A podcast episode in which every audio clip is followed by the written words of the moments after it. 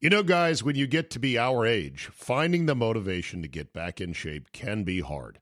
It's just plain tough to find a routine and to stick with it. Good news Fitbod is a fitness app that is anything but routine. It tailors your workouts to fit your life, your goals, your gear, and even your schedule, so you can avoid burnout. And Fitbod helps keep up your momentum by mixing in different exercises, reps, supersets, and circuits. Best yet, Fitbod has over 1,000 demonstration videos, so you can learn the right way to do each exercise. It's time to ditch the boring routines and kickstart your fitness journey.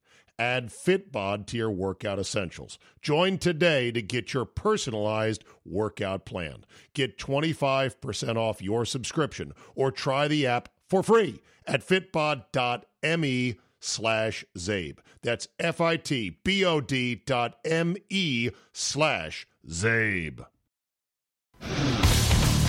Today on the Czabecast, the Redskins have a cheerleading crisis on their hands. We'll dig into the details of the scandalous New York Times story that talked of topless photo shoots and being escorts for sponsors. The long arm of the law has come for Tom Wilson and they get their man. All that, plus Andy Pollin has jumped into the front seat of my Hyundai to discuss downsizing and a post Bruce Allen world. All that and more. If you've got 45 minutes to kill, then buckle up and let's go. Here we go.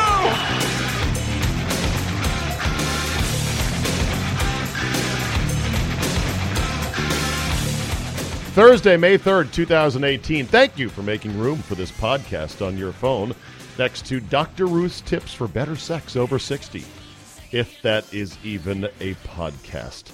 All right, two big things, and then we'll say hello to Andy Pollin. Tom Wilson suspension and the Redskin cheerleader story from the New York Times. Let's start with Wilson. As Cap fans, I think we're all like, this is crap. Oh, that's ridiculous. Three games. Oh, my God. I knew a suspension was coming, even though most of the pundits last night, even the TV pundits who generally do not like the Capitals and are pro Pittsburgh, seemed to say that it was uh, a good hit, a brutal hit, vicious hit, but a good hit, a clean hit. Good, tough nosed hockey. Tom Wilson, though, got away with one, probably, though, in game one.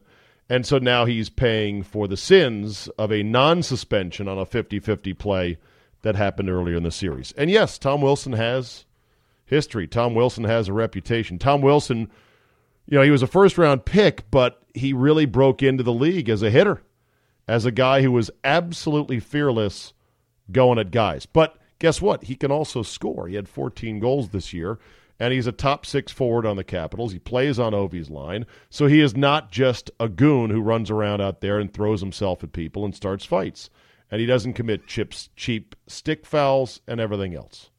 But he can lay the lumber, he can bring the pain, and he certainly did in this case. What's interesting, if you don't follow the NHL very closely, if you're a casual fan, uh, they have a you know they have a they have a whole committee like a player safety advisory committee. I'm not sure the exact title, but they put out videos that explain suspensions and why. And they're really good videos. And it's hard once the league puts out a video that shows multiple angles and explains where they're coming from on a particular suspension, it's hard to really argue with their logic. The number of games for Wilson, I don't know exactly where they get that from. I didn't watch all four minutes and 41 seconds of it, but I do want to play for you the audio of this particular video that's posted to NHL.com. You can go look for it on NHL.com under player safety decisions. But here was the explanation from the league on this particular hit. Aston Reese picks up a pass as he curls through center, then breaks up ice on the rush with Capital Jay Beagle defending. Wilson, heading to the Capitals bench to make a change, sees Aston Reese coming and prepares himself to defend against the breakout. Wilson pivots to deliver the check with his left shoulder, then elevates up and into the hit, making the head the main point of contact and causing an injury. This is an illegal check to the head. The illegal check to the head rule contains two aspects we must establish. First, was the head the main point of contact? Second, was such head contact avoidable? While some angles make it appear that Wilson does make contact with Aston Reese's front shoulder, reverse angles show Wilson's shoulder making direct contact with the head of Aston Reese. Yeah. The left Aston shoulder Reese's definitely head snaps backward at contact, squared him up independently of his body in a manner consistent with other illegal checks to the head. While Wilson's size does cause Aston Reese's body to fall to the ice as well, the initial snap of the head, as well as the subsequent medical diagnosis of a broken jaw, shows us that the brunt of the impact is delivered to Aston Reese's head. I love how they call that The a head medical is the main point of contact Hmm, on this diagnose a broken jaw. Having established that, we then must determine if such head contact is avoidable under the three conditions set out by Rule 48.1. Now you're not. I'm not going to play for you the rest of Rule 48.1, but they go through it, and there's four minutes and 41 seconds, and it's it's a bit of clarity that I think I appreciate as a. I, th- I think any hockey fan should appreciate. That at least the league says, look, we're not just going to pick this out of a hat. We're going to explain why we came to this conclusion. We're going to walk through the rules. We're going to show the video. We'll show the opposite angle. It's hard to argue with it. It was a really close borderline hit, and I hope Acton Ashton A- Aston Reese is better. So Wilson's out three. Let's see. It's 2 1 Capitals right now. So assuming this series is going seven, which I'm assuming it is, he could be back for game seven. Or, as the most optimistic of Caps fans would say, he could be back for game two of the Eastern Conference Finals. How about that? I will not even utter that because that is getting way too ahead of ourselves. And frankly, it leaves a big hole in our first two lines. So there's your Tom Wilson suspension. Now let's get to the juicy part the Redskins cheerleader crisis. Uh, crisis maybe is a bit overblown, but it's a story that's going to create headlines for at least, oh, 24 hours. And then, as is the case in our perpetual outrage society, something else will come along that will get people hargle bargling on social media. And this is outrageous. But here it is today story in the New York Times.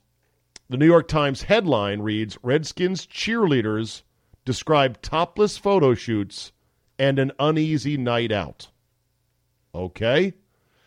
I want to back you up one click, though actually two clicks because I, I got to that New York Times story off a link from the ESPN.com story. Now I'm going back to the front of the ESPN.com page, and I see that this story is as of Wednesday night. One, two, it's the fourth story on the rundown. Right ahead of unsigned Eric Reid files collusion grievance against NFL, and right below, Tiger returns from break testing new irons. Slow news day, huh? Hey, every day is a slow news day, depending on your news perspective.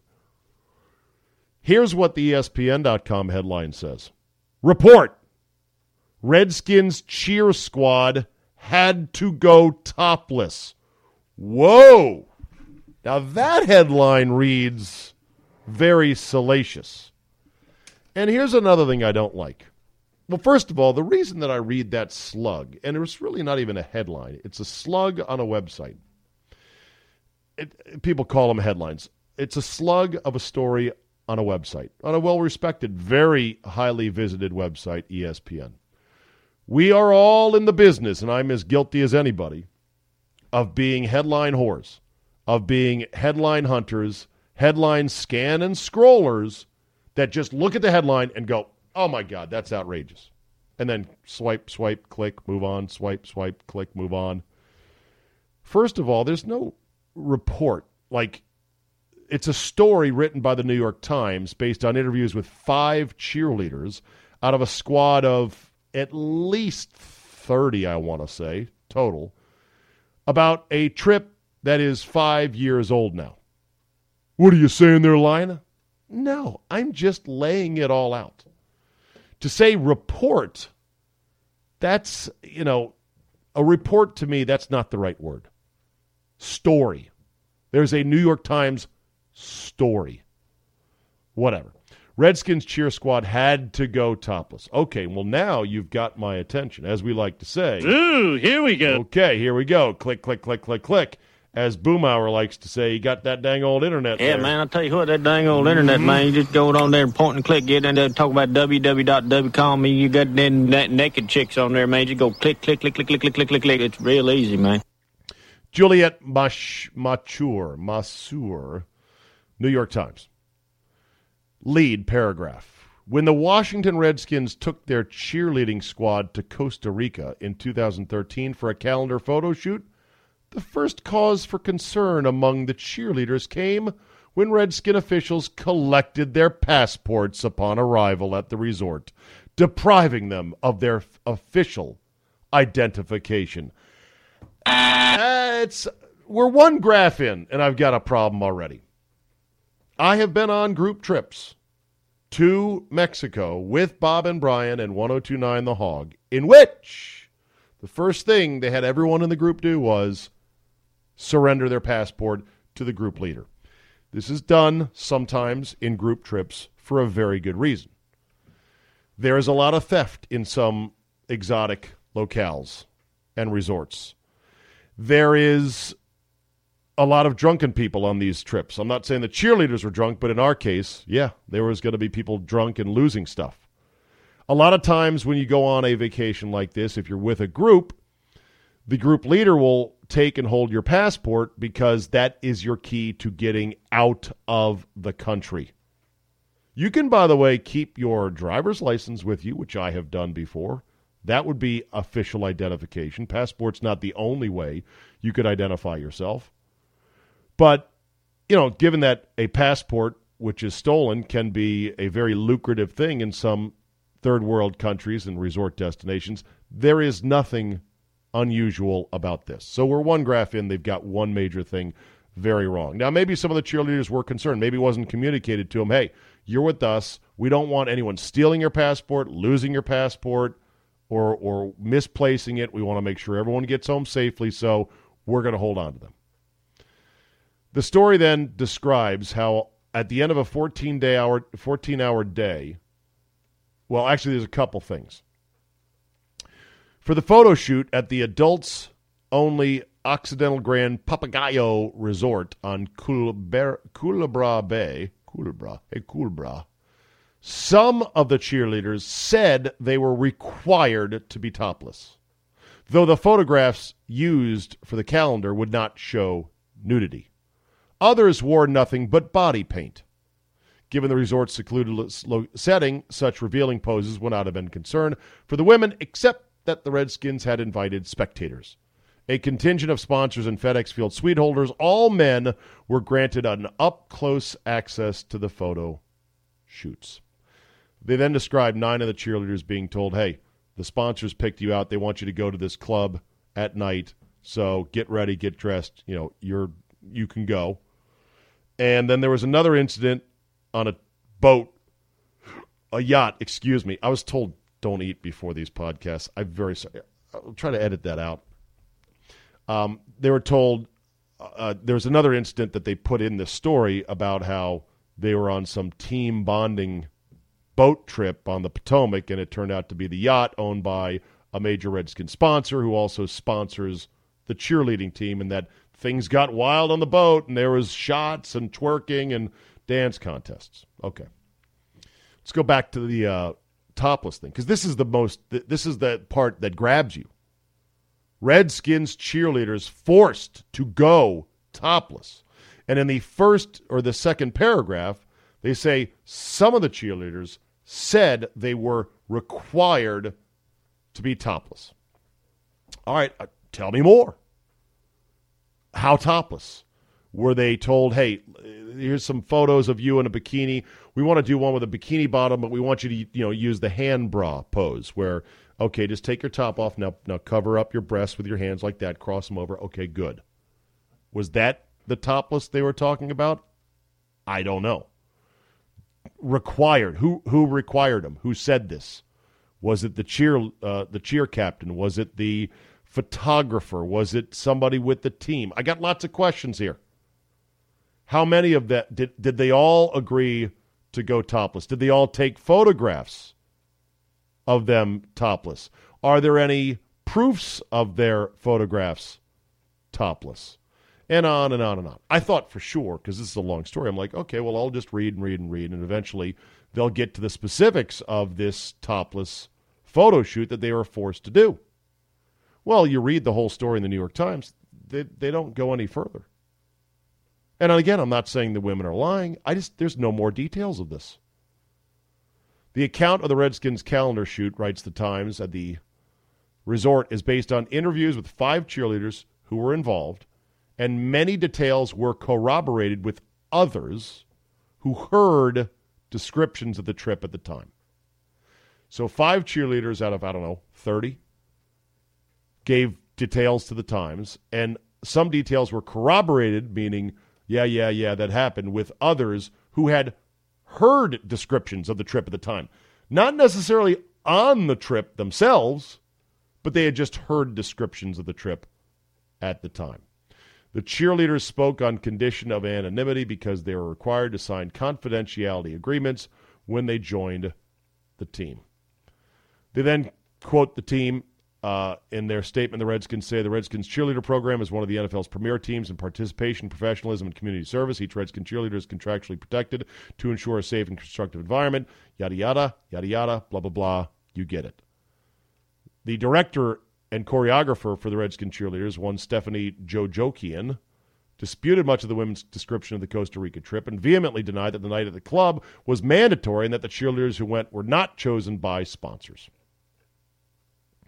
She said, I was not forcing anyone to go at all. I'm the mama bear, and I really look out for everybody and not just the cheerleaders. It's a big family. We respect each other in our craft. It's such a supportive environment for these ladies. Okay. Are we ever going to know exactly what happened on this trip, whether these cheerleaders were forced to go to this club to entertain clients and sponsors? No. No, we're never going to know this. If none of this happened, how can the Redskins prove it? It's going to be very hard for them to prove it. The story also sort of does a grab bag of things that some deem very wrong about professional football cheerleaders. They talk about the weight restrictions and the fact that the cheerleaders had rampant abuse of laxatives and they had what was called disordered eating. And how, even though this resort was all you can eat and none of them took part in the buffet, they all ate, like, you know, protein bars and other stuff in their hotel rooms. Okay? Um, sure. That yeah, there there are weight limits for cheerleaders. You you can't balloon up. Uh, is it too strict to say you can't gain a single pound? Probably, but I don't know what the team's policies are. I would hope that there'd be at least a little bit of a range, like a plus five, minus five range, or maybe five is too much because it is the appearance business, you know? You, you can notice five. How about a plus two, minus two? I don't know. One quote from one of the cheerleaders says At one of my friend's shoots, they were basically standing around her like a human barricade because she was basically naked, so we could keep the guys from seeing her, meaning her and other cheerleaders were protecting their friend who was, quote, basically naked. I was getting so angry that the guys on the trip were skeezing around in the background. Okay? That sounds bad. One person's skeezing around is another person's. Eh. There were some men on the trip, and you know they happened to be sponsors, and they were sitting in the back of the room, or they were sitting, oh, you know, twenty feet away under a palm tree, just taking, you know, just looking at a photo shoot. And what is basically naked? I'm looking at a photo of the Redskin cheerleaders at a autograph signing event indoors at a ballroom somewhere, and I've seen them before, and they are wearing their Redskin cheerleader garb, which are super tiny short shorts with the latex leggings, the skin tone leggings, and then their bikini tops that go around their torso, no uh, straps on them. That's their uniform. Is that basic? I mean, a lot of us would go, that's basically naked. But then again, that's the uniform that they will cheer in when they are at the stadium. Anyway, getting to the net net of it, you can now tell that there is a bit of a movement because there have been two other cheerleader lawsuits filed, one by the Saints cheerleaders, one by the Bills cheerleaders, about mistreatment and double standards and social media restrictions and a lot of other things.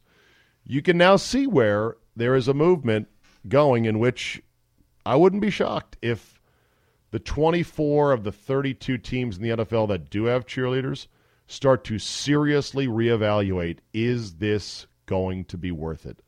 How can we have this unit and satis- and, and pay them well enough and treat them well enough to satisfy everybody? Now, they do mistreat the cheerleaders to a certain extent. They pay them absolutely nothing. They make them pay for their own expenses for hair and makeup and bathing suits and clothing and everything else. They're required to do a whole shitload of appearances all over the place. But here's the funny thing despite all this, and despite, I'm sure, women knowing, yeah, you know what? It's not a great job, it's not a great gig. They never have a shortage of attractive females who want the job. And that's not me necessarily saying it's right. That's just me saying that there are still a lot of women who want that exposure, who want that on their resume, who don't have a problem with any of this, whether it's maintaining a weight, wearing a bikini, going to team functions, being around skeezy men. Shit, I work with some skeezy ass men. They're not skeezing me, thank God. I'm sure they'd be more uncomfortable, but, uh, you know, sometimes I don't even like being around them. So we'll see how far this one goes. We'll see the repercussions of it, and we'll see what happens. The NFL says they're, of course, investigating, as they would investigate any player conduct issue involving domestic violence or workplace harassment. So that's great. So the NFL is going to rack up a bunch of hours investigating this, and, you know, knowing my team and knowing the way things go, we'll probably lose a first round pick over this. Who knows? But as far as the whole story goes, it's a little bit of this, it's a little bit of that. It's five cheerleaders not named out of some like 30 of them. It's a trip that was five years ago. There doesn't seem to have been a crime committed. There doesn't seem there. No one had even said there was any sexual uh, contact. No inappropriate touching. Uh, nobody had consensual intercourse with any of the cheerleaders. I don't know. Good luck is all I can say. Good luck to my team. Good luck to the investigators. Good luck to the cheerleaders. I'd, I'd like you to get paid more money. It, the, the, NFL is taking advantage of you guys, but it's because there's a lot of a lot of gals that want to be one. So, what can I say? All right, Andy Pollin jumped into my car this week. It's always good to have Andy in the front seat. And guess what? Before we got into the Redskins and before we got into the Wizards, we talked downsizing. Oh, the excitement of our midlife crises. Andy is moving. Yes. Finally, tomorrow. You're closing on the new house tomorrow. Correct. You closed on the old house last week. Correct. And you're moving Friday? Uh, no, we're moving the following Wednesday. Actually, Okay. we, what we did was we sold the house, but we're renting back. So at the moment, as I speak to you, I'm not a homeowner. But you're paying rent Yes. in your own home. It- well, but does that feel? I don't own it anymore. I know. So I. Does it I- feel weird? Like, fuck, I'm paying rent for this No, place. no, because Okay. that's the way it worked out. That the overlap is very small, uh, and I will. I rented back until May 11th. Okay. So I'll be in my new house May 9th, one day to clean it up, make sure everything's okay. Okay. Turn the keys over, and, And away uh, you go. I'm out of Rockville. I, I was going to say, so for years, Andy, you have prided yourself on living in North Potomac. And now you're going to be moving to Germantown, Yes. which is even further up the road than Gaithersburg. Right. As right. the grease man used to say. How do, do you feel like this is a blow to your prestige? No, but it ends Because it's all fucking Montgomery County, right? pretty much. But it, it ends what you used to refer to as my habit trail, where where where I was able to spend entire weeks without Never leaving Rock- the 20852 zip code, right? or five zero where I live. 2850, right. Yeah, but Rockville. I mean, because I, I worked in Rockville, I lived in Rockville, the gym was in Rockville. You were going to die in Rockville? Yeah, well, yeah, I didn't. That didn't quite happen. Although I may move back and die. Who knows?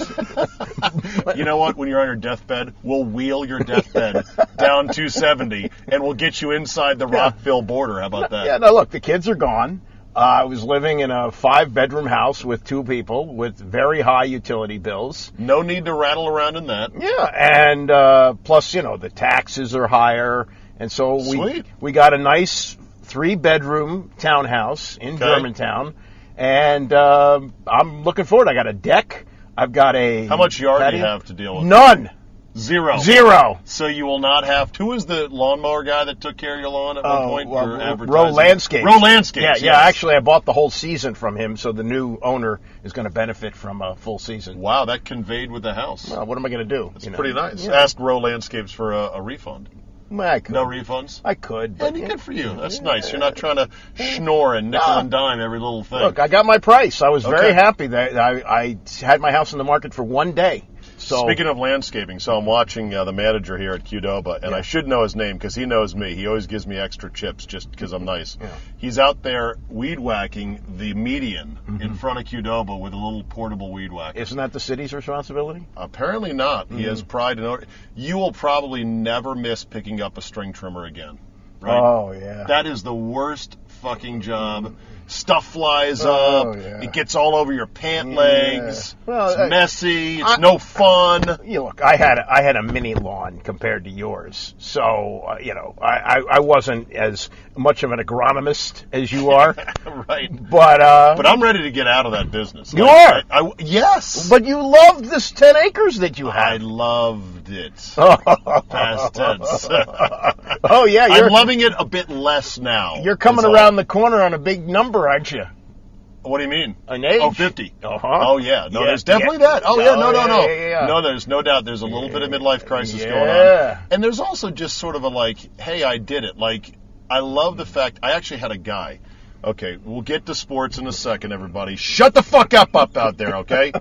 so, uh, so I had a guy come over yesterday to give me a quote on removing a giant brush pile Right. that got too big for me to handle, and then is too big for me to burn because it's right next to some trees. Well, you're allowed to burn. You're allowed to burn out in Loudoun County, but it ended May 1st, so I Oh. can't do it now. I got to wait till October. But that said, so my wife's like, God, this doesn't look really good, and I agree, it looks like shit. Mm-hmm. But I so I got a guy to come out give me an estimate. Care to guess what the estimate is on this Well, lawn? This this is a brush pile that is six foot high, Yeah. 15 feet wide, 25 feet long. well, first of all, he came out and saw your palatial estate, and the uh, Immediately added 15% to the estimate, exactly. right? The markup went way up. Cocksucker. So I'm gonna. I'm the smallest street house on the street, Oh though. yeah, but come Just on. not small, though. You're right. And, Okay. and you have an actual football field in your backyard. And my grass was looking really good. Yeah, So, he's probably like, well, this guy really wants this Yeah. cleaned, so he's going to pay me a good price. So go ahead and give me an Uh, estimate. I'll say 800. Thirteen fifty. Oh, Thirteen fifty. I'm like, oh, for fuck's sake. Now I don't want to do that myself because I'd have to rent a chipper, and it would take me a week. Mm-hmm. Of messy, disgusting feeding stuff in there. So that's the kind of thing. Now, when he was leaving, mm-hmm. when this guy was leaving, he's like, wait a minute, can I ask you a personal question? do you have that football field that I drove past on the way to a job one day? And I go, I sure did. And I got in the golf cart with him. I said, it's right over this hill here. And he looked down on it. He was like, yeah, man, that was so cool. yeah. And so I love that I did that, Andy. But guess what? I'd give it all up tomorrow. If Well- I could move to Arizona and get weather like this warm, no humidity, beautiful weather we got now in early May. Are you still looking to move to Arizona? You I totally want to. Am I looking? No. I've, I've got to convince the wife and the kids. Yeah. My daughter's still in high school. We're not going to yank her out of high school now. But yes, fuck. Really? Yes, I, yes, Arizona, Andy. Have you ever been to Arizona? Yes, I have. I've been to a Super Bowl there. And? And it was like 50 degrees that week. Well, okay, you got a bad week. But they have like literally half the year is like today, only Yeah. a little bit cooler Yeah. and just spectacular. And then it's a furnace for three weeks. Well, they got a Jewish quarterback now. I switched. to How about that? Do you There see that? go. See what I did there? okay, let's get right into the Rosen thing. Did you read the SI piece where he said he was called Jew Boy and Big Nose? Yeah. Come all these names. Come on. What'd you think of that? Uh, First of all, I'm not. I'm not a fan of his anymore. I didn't What? like. I did not like what he said about nine teams screwed up or however he Made a phrased it. mistake. Yeah, I'm going to show them. that's a check that I'm not sure you can write before you've played your first game. Well, plus some of the teams ahead of him, like San Francisco, they had a quarterback. Yeah, and, and if, if Cleveland looks at you and goes, eh, you might be kind of a jerk, that's a problem. That's apparently what one Browns exec said. Yeah. But then again, it's the Browns; they could be totally wrong. I could be this. wrong, but I think I think Rosen's overcompensating for the fact that a lot of people thought he's a doctor's son. He doesn't really love football, so he's trying to prove it. Like, I fucking love football. I'm gonna have more rings yeah. than Tom Brady. Nine teams made a mistake. Fuck you. look, Tom Brady didn't grow up in poverty either. but he, True. he was he was felt like he was slighted. He didn't go till the sixth round and all that. But I, I, I think Rosen's Tom trying Brady was what year? 1999. 2000. Okay. The scrutiny on him in 2000 was not nearly what it is today. The scrutiny of all these draft Yeah. picks keeps on ratcheting Well, he, up. he was he was a forgotten guy. He went in the sixth round. They they weren't Right. Yeah, he was like if it behind Spergon Wynn. right. So whether or not Tom Brady's a scrawny kid from a decent background was never examined mm-hmm. because he was just another guy thrown into the mix. Right, right. And that's different with Rosen. So I actually think Rosen's going to be the best of the bunch. Maybe, but The best of the bunch. I don't know. We'll, we'll see. I, I, I, I, that's that's something that you should not say. Okay. I think. Fair enough. More importantly, let me get to the headline story here. A life after Bruce. Here we go, Andy. The rumors are starting to swirl and pick up in intensity. Bruce Allen possibly going to the Raiders to reunite with the other Gruden and to usher their transition from Oakland into Las Vegas. I think that's good for both sides. Good for Bruce. Probably good for the Redskins. And based on what he's done with his win loss record, Do you think that's, first of all, let me ask you this percentage chance that it happens? um, I'd say seventy-five percent. Seventy-five percent. Yeah. I think so, because- all right, so let's let's go ahead and look at it first of all from Bruce's standpoint. Makes total sense to me. Yeah. He gets out of Dodge. He just had a good draft. Yep. Okay. Uh, Doug is now installed as the guy. Right. Okay. The stadium deal. I've been told by people that know that that stadium announcement's coming in the next months. Where? I can't say. Well, his his, but I've heard a stadium announcement is coming within months, like His- before training camp. his connection is Virginia. I've been told that Virginia is not going to happen. I heard that too. So I heard DC is still in the running. yeah, I would think That DC. kind of it's down to two things. It's down to DC or National Harbor. Yeah, well, I think that the city of D.C. would like Snyder to build the stadium, but they're going to give him land. So I think that might make sense.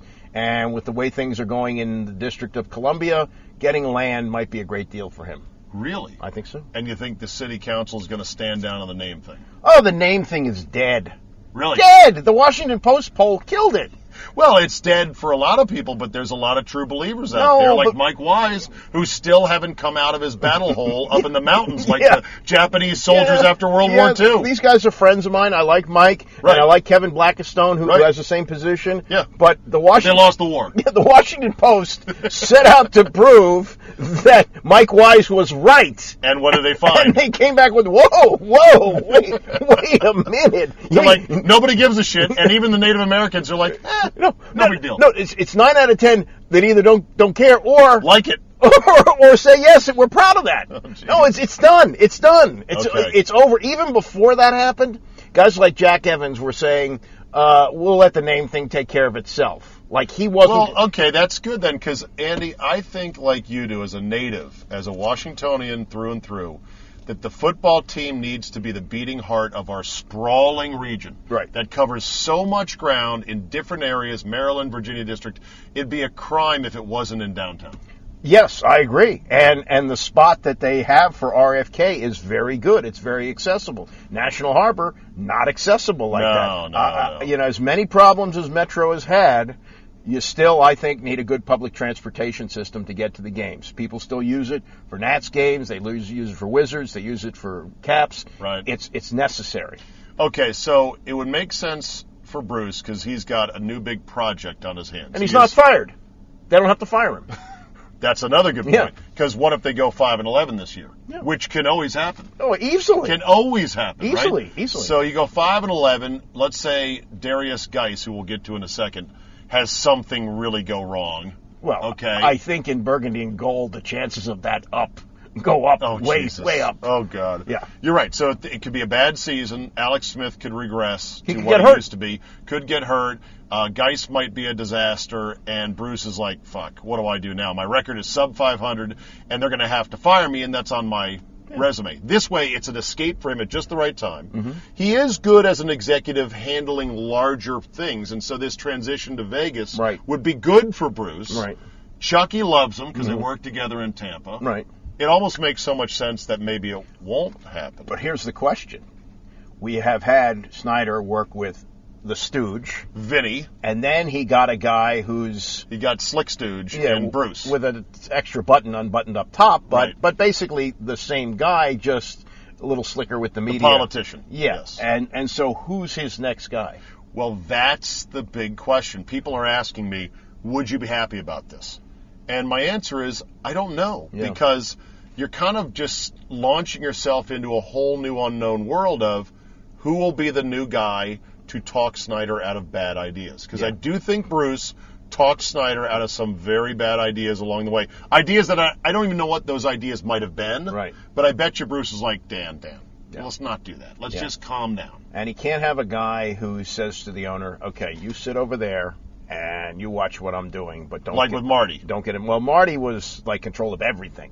I don't think. Obviously, Jay Well, Gruden's not that guy. Right. Okay, so you got to get a guy who's who's going to let Snyder sort of be involved, but as you say, talk him out of bad decisions. I, I was trying to relay to somebody the Marty dynamic, and I think I was out that one day that Snyder came to the Redskin store at Tyson's Corner, mm-hmm. and Yes. w- wasn't his second in command with him. Yeah, but but that was already he had already moved on to. Marty was out. Yeah, I think I think Gibbs was already the coach. Okay, whatever the case, Andy one day did a show in which you interviewed Snyder briefly at, at the Redskins store in Tyson's. Right, correct? Larry Weissman was with me. And Larry Weissman was with you, USA Today. Yeah. I was out that day. What a coincidence, yet again. Missed every day that Snyder's Well, it, it, it was set up by Karl Swanson. and they probably checked when is Czaban's vacation. Okay, we'll come in that but, day. but one of the things before we sat down to do the interview, Snyder said to me, "Czaban has just been killing us." And That's s- bullshit. Well, so I said, "Really? What did he say?" He had no answer. No he had no answer. answer. Yeah. I think his people told him. Yeah, like- yeah, Swanson told him that. yeah, Swanson's like Andy's okay, Czaban's an asshole. Yeah. So give him shit. Okay, so you uh, uh, off the air talked to whoever was the Fred Drasner, right? No, Drasner wasn't there. It was- Okay. it was Swanson and it was Snyder. Those are the only two people that came. You told me after that someone said about Marty, we just weren't having any Oh, fun. oh, oh that's a Larry Weissman comment That's that he got from Fred Drasner. Fred Drasner, who was the business partner early yeah. on. Yes, but again, as we've Envy Holmes, Fred Drasner, that guy. Well, I think it was Daily News. He was he, he helped to bankroll Okay. Snyder in a biz. He bankrolled Snyder twice. First in a business that failed when Snyder was like in college. Right. Then he bankrolled him again in the communication business, which succeeded. And then when Snyder needed help to buy the Redskins because he didn't have the 800 million at the beginning to buy it, a little shy of that. Uh, not quite the 800 Drasner million. stepped in. Yeah. But w- when Marty took over, he said to Snyder, "That guy doesn't even get a parking spot at Redskins Park." No. Yes, yes, he needs to get out. Wow. Yeah, and- and so basically, what Drasner told Weissman about why they had to fire Marty, even though he got hot at the end of his first year to get to eight and Yeah. eight, they said, "quote We're not having any fun. Well, because as you remember, We're not having any fun." the Redskins season ended. It took another week before Marty was fired, and during that week, they spent the whole time trying to figure out a way that Snyder could get back more power. And Marty simply said, Frankly, As I told you, Dan, Dan? everything goes through me. All my decisions. So, and then they would stay there until like six or seven at night. I remember remember Rennie Knott, who was a big Yeah. big guy, about two twenty, had Yeah. played college football. Channel 7's running not. Yeah, he got he got like run over by the media pack trying to get to Snyder and, and Marty as they emerged from the meeting one night. I mean, it was a it was a week long deliberation, and finally on a Sunday night, they announced that Marty was gone and that Spurrier was coming in. And I remember Marty gave his farewell address on the steps of Redskins Park. Yep. Impromptu, right there on the steps, and that was it. And he rode off into the sunset, and that was it, one and done. That's Dan's team. That's Dan's decision. I respect that.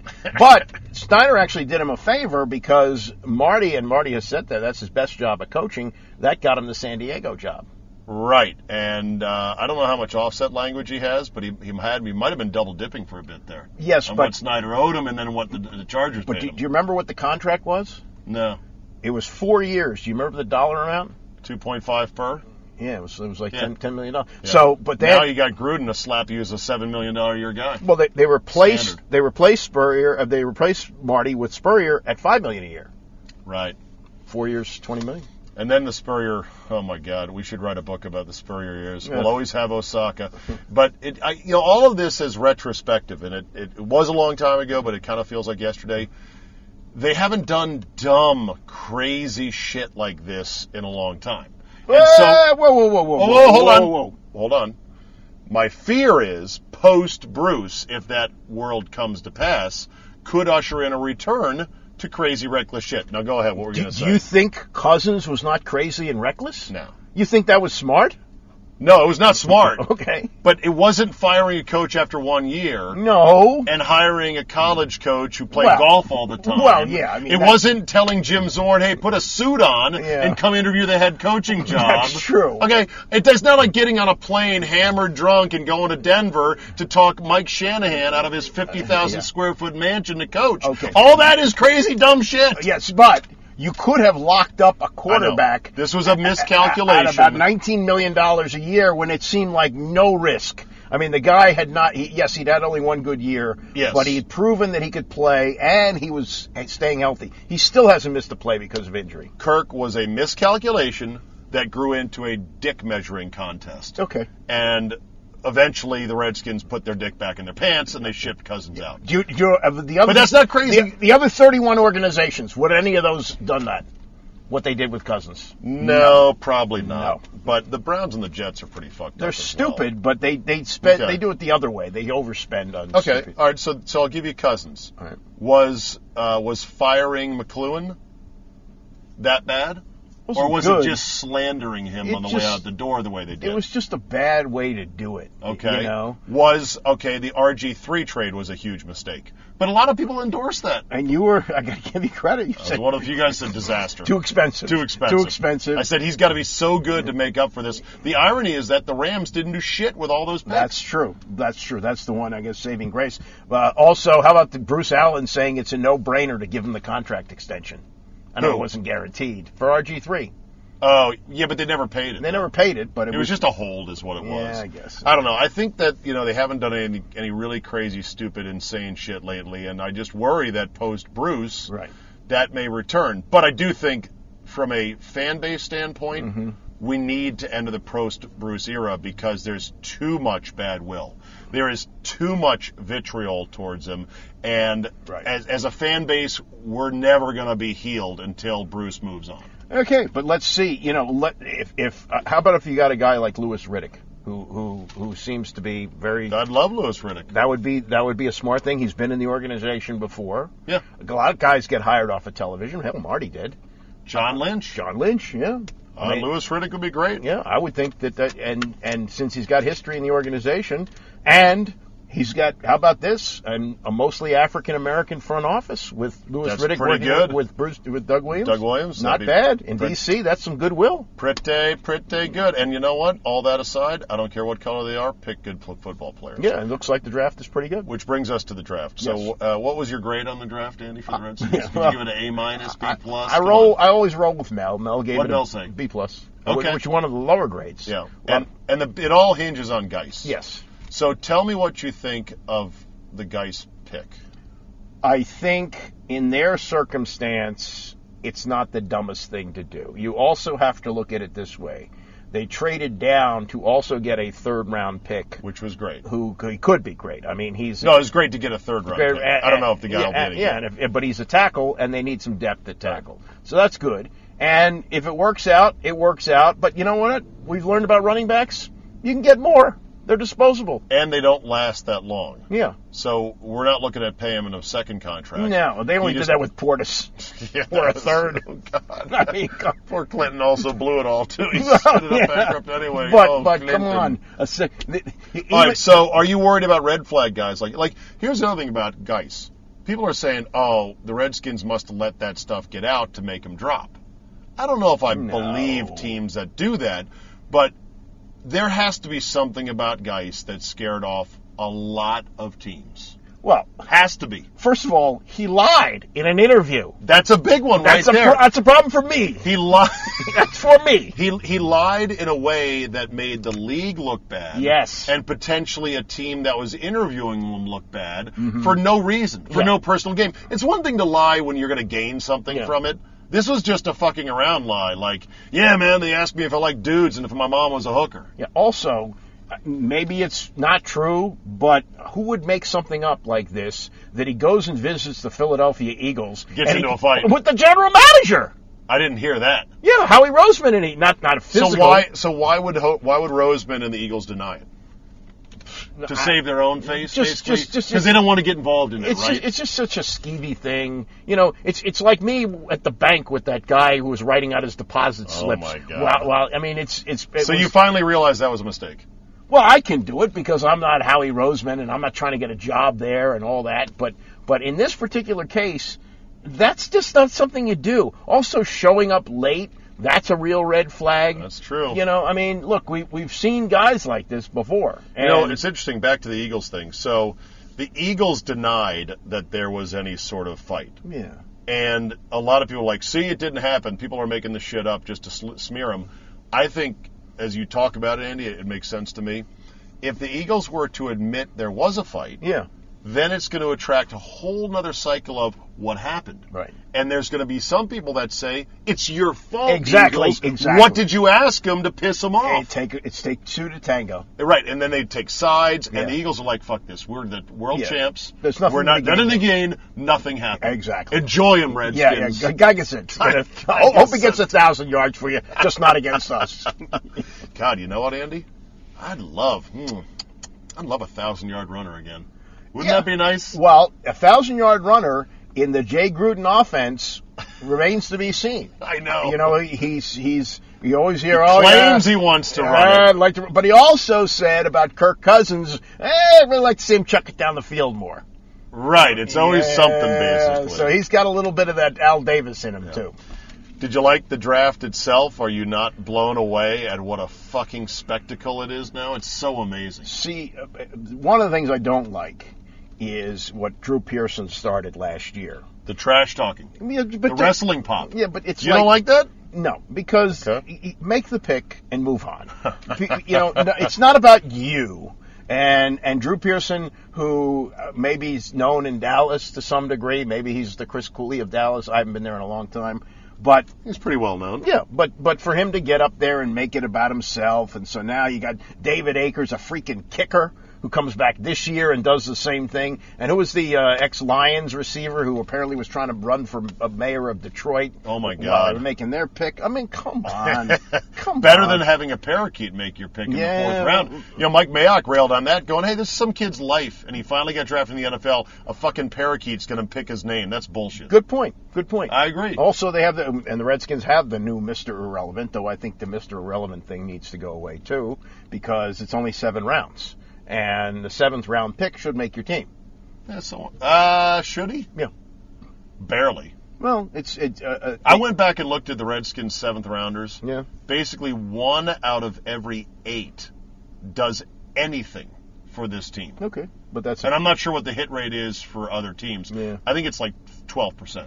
well. The, the Redskins had the last true Mister Irrelevant, Matt Elliott, who made the team for a couple years. What round was he? Twelfth.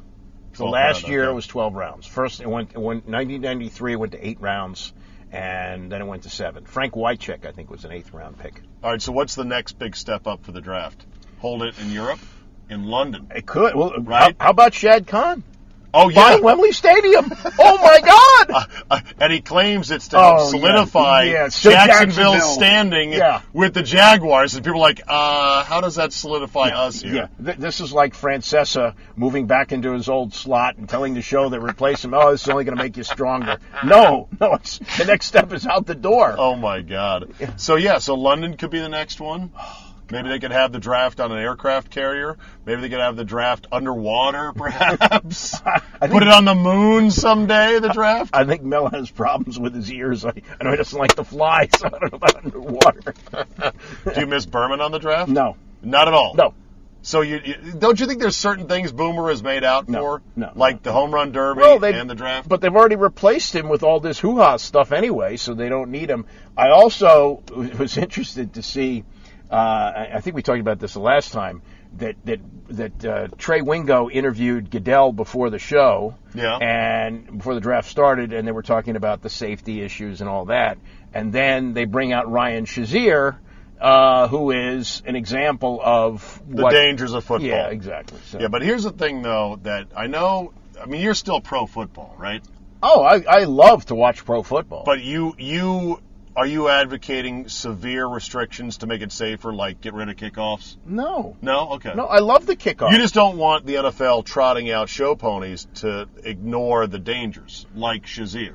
but again, I, I- I, I think it's a sport that cannot be made safe. It just Agreed. can't. It just cannot be. So maybe the league should stop trying Yeah, you and just accept it as is. you just Okay. say this is this is what it is, and you sign a release. And if you don't, you know, you know, if you want to remain healthy, go play tennis. It's just not, you know. Do guys like your Saturday running mate, Mr. Loverro, still think that the NFL is in trouble in 20 years of not existing? yeah, well, I don't know, not existing, but every you know, Being dramatically different? it, it does. Doesn't Okay. it seem that way? And also the thing. It seems that way only because of the media, but I'm going to tell you a story, a little anecdote about why, in my lifetime and your lifetime, when you live to 100, it's not going to happen.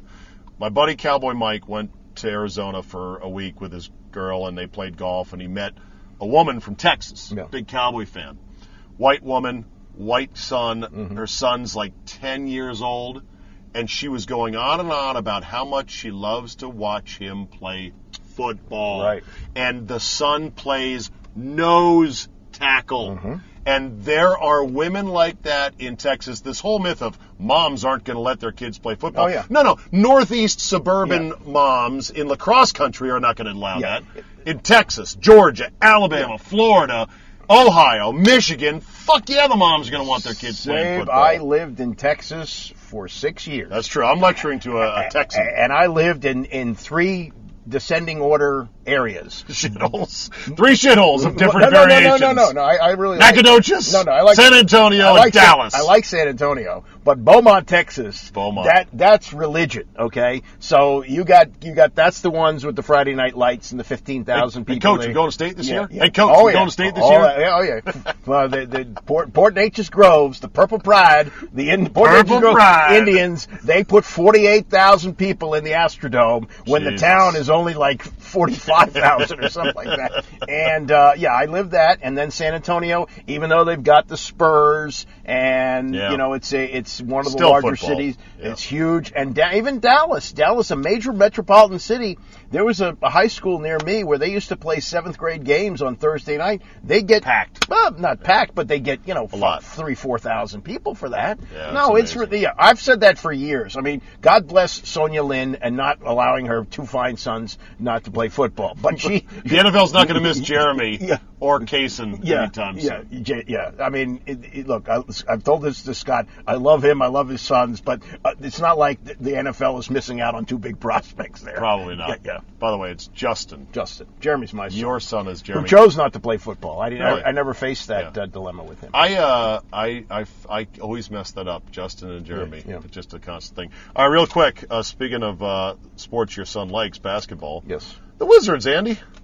How are we doing on the Wizards? Yeah, yeah. Your boy Uh, Loverro just took a hatchet to well- old Ernie, but that's what he does. But it was more. He's also not wrong either, by the way. Yes, but he took he went to the TED tweet from the opening night when they won their first game against Philadelphia. Right. So the process started here. Yeah, uh, trust the process, verify. Trust, verify. Verify, yeah, Re- Reagan-esque. And, uh, and so, And, and Tommy's like, "What kind of lunatic sends a tweet out after the first game?" well, that's, you know, he, He's not wrong. Like Ted, Ted still doesn't get it. He's being taken by these guys he's overpaying, and he's being hoodwinked by Ernie. well, but also he's got a marketing situation too. So you, you- you're going to let Otto Porter walk? Yeah, ultimately that might have been the right thing to do. That's the problem. He thinks marketing first. Yes. Yeah. second and third because that's his background. Right. And there's nothing wrong about that in theory, but when you send a, a letter out to your customers, your season ticket holders, a day after that shithole loss in Game Six, and say thanks for making Game Five the highest rated in Wizards Yeah, history. exactly. Nobody wants to hear Nobody that. at cares. that time. Nobody cares. He cares. I said you should make that call privately Yeah. to your customers and your season ticket holders and everyone else. Right. Also, Mr. Wall, LeBron can play GM. You can't. Well, that's the other thing. You haven't won anything. Yeah. So you're going to decide who's going to be on this team. I'm sorry, you weren't there for half the year. Right. The team made the playoffs without you. At times they played better. I'm not saying that they're a better team without John Wall, but you haven't earned the right to say, okay, this guy's got to go and this guy. I mean, what do they have? They have they have a, a really good backcourt. They got here. I'll tell you what they got. John Wall is a flawed A. Yeah. Flawed because he's still reckless, turns it over too much, and his shot is subpar. Right. They got a a decent B, B plus in Beal. who shows up sometimes. Right. Not A- all the time. A B plus in Beal, who is prone to injury, played all 82 mm-hmm. this year, but he could miss a bunch next year. Right. And then they've got a weak B minus, who is way overpaid in Otto Porter. Right, and a shrinking violet. So Right. like like you and you play that position, you got to go get the ball. You got to demand the ball sometimes. Right. So that's Right. a problem. And then they've got 35 million tied up in two useless centers. Oh, Gortat, Get- get- Easy. mohawk, Easy, he's Polish, man. whatever. My brother. Yeah, come on. You're, you're a lot of noise for not a lot of production. How about the fact that Gortat was asked by the media, so you're going to work on maybe shooting a three next year? He's like, why bother? It's my last year. Yeah. He's like, I'm not going to learn Well, a new trick now. Two years before his contract's up, he's talking about going to Orlando. Go, go to Disney World. Show your mohawk off to the kids. Get out. I think uh, I think this is a return of the Bullets malaise of the 80s. It's exactly what when they were stuck in the middle Right. as a middling Eastern team that had no real shot at making the And finals. do you know why that happened? That No. here's what happened. The Bullets had their Elvin Hayes Wes Unseld run, which ended in 19 77 to 90, 89. Or No, 77 to It was more. 80? It was no. They. I mean, with Wesson and uh, and 82? Elvin, they made the finals uh, in '75. Oh, okay. Uh, Pre Elvin, they made the finals '71. So in the '70s, they were in- 77 to 80, let's call it. I would say 71 to 81, if you want to go that Okay. that, that stretch. Okay. Uh, the Sixers came to prominence with Dr. J and Moses Malone Yeah. in 1980. Yeah, where, yeah, no, see, Earlier than that. he that. went there in '76 after the merger, but they didn't win a title till '83 when Moses came over Okay. in Houston. So, okay, so it's '81. Wes retires. Elvins gets traded because he wants out. He goes back to Houston. They're, they're they're they got nothing left. They got Kevin Grevey and they got Spare parts. yeah, a couple guys. So Bob Ferry goes to Abe Pollin and says, okay, here's how you get this pre-lottery. Remember, here's how you get good in the NBA. You Suck. get real bad first. And So- Abe said, nope, we got to have a good product out on the floor.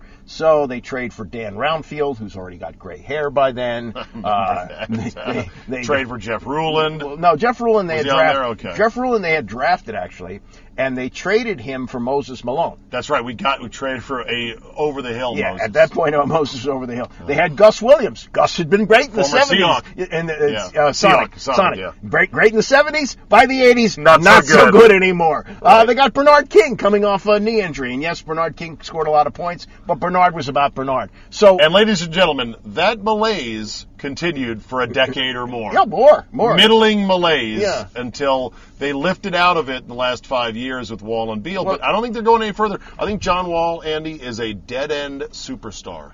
yes, That term exists. A Right. dead end superstar. yeah. John Wall will be.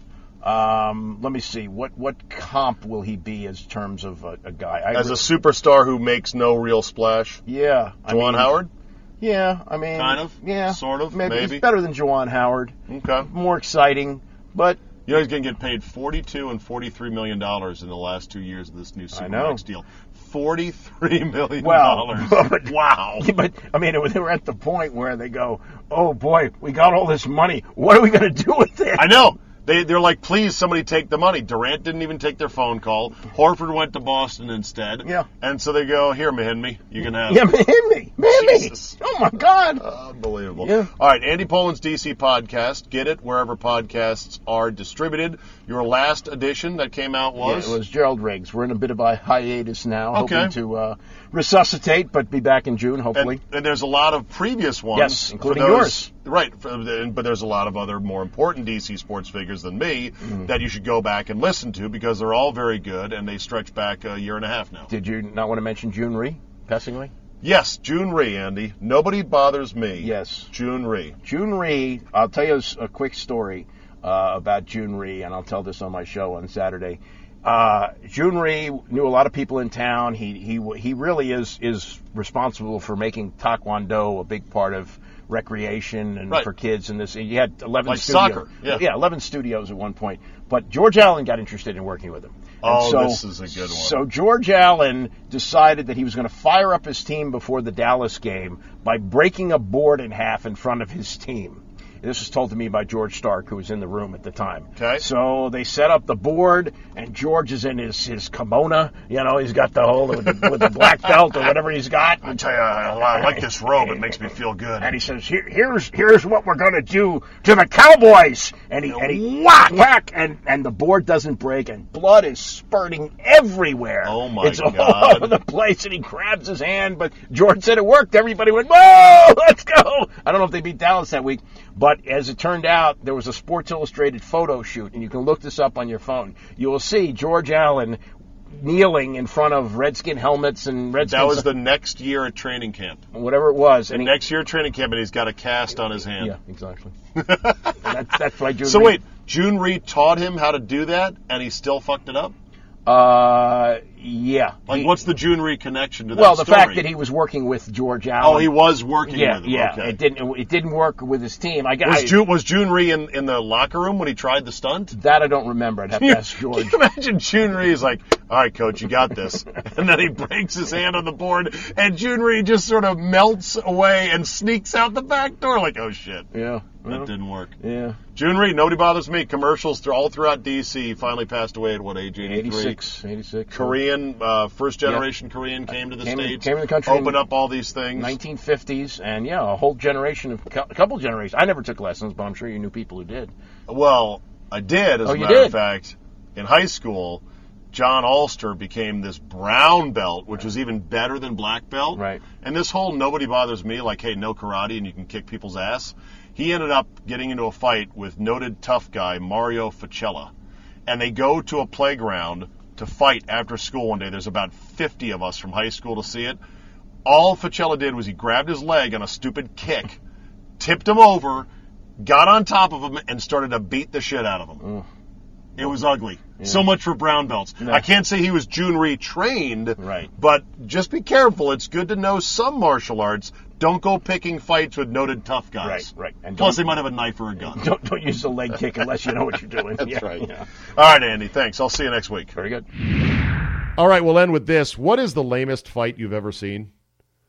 Whatever it might have been, it's probably not as wimpy as a climate scientist on client scientist scientist fight. climate scientist on climate scientist violence.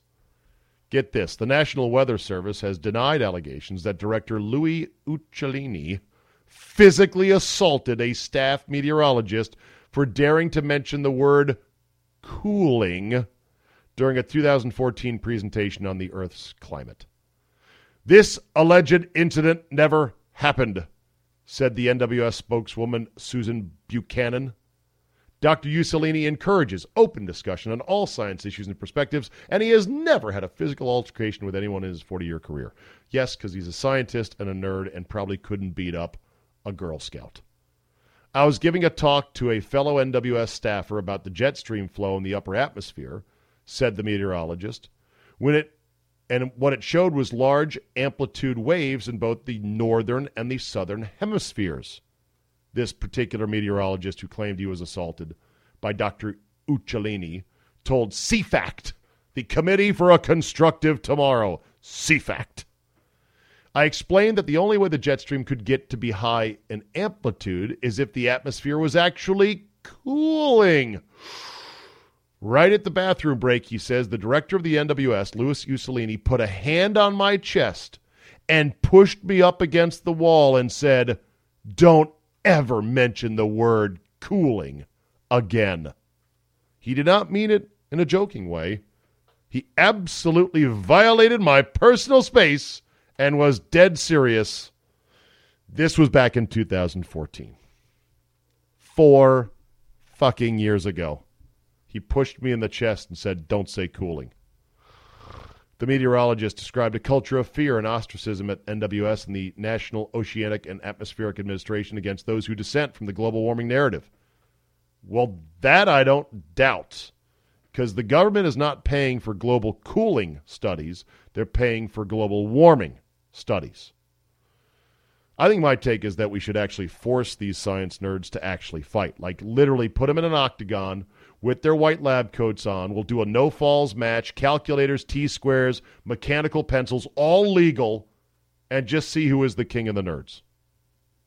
I can just see that exchange, though. Hey, bro, got a second? You better not say that cool word ever again. You got it? We're in the warming biz, all right? That's how we get our government money. Word to the wise. Oh, okay. Next day, the other nerd too says, "Hey, bro, cool tie you have." Brawl ensues. Nerd brawl. That'll be a wrap for today. You know the drill. Tell two friends, and when they ask you if you want to supersize your meal, politely say no, but then say, you know what, you really should listen to this podcast. Leave a positive review and download and subscribe at all the major outlets, including iTunes, Google Play, Spotify, Stitcher, SoundCloud, and more. And as Carl Spackler would say, so I've got that going for me, which is nice. Thanks for listening, and we will see you next time.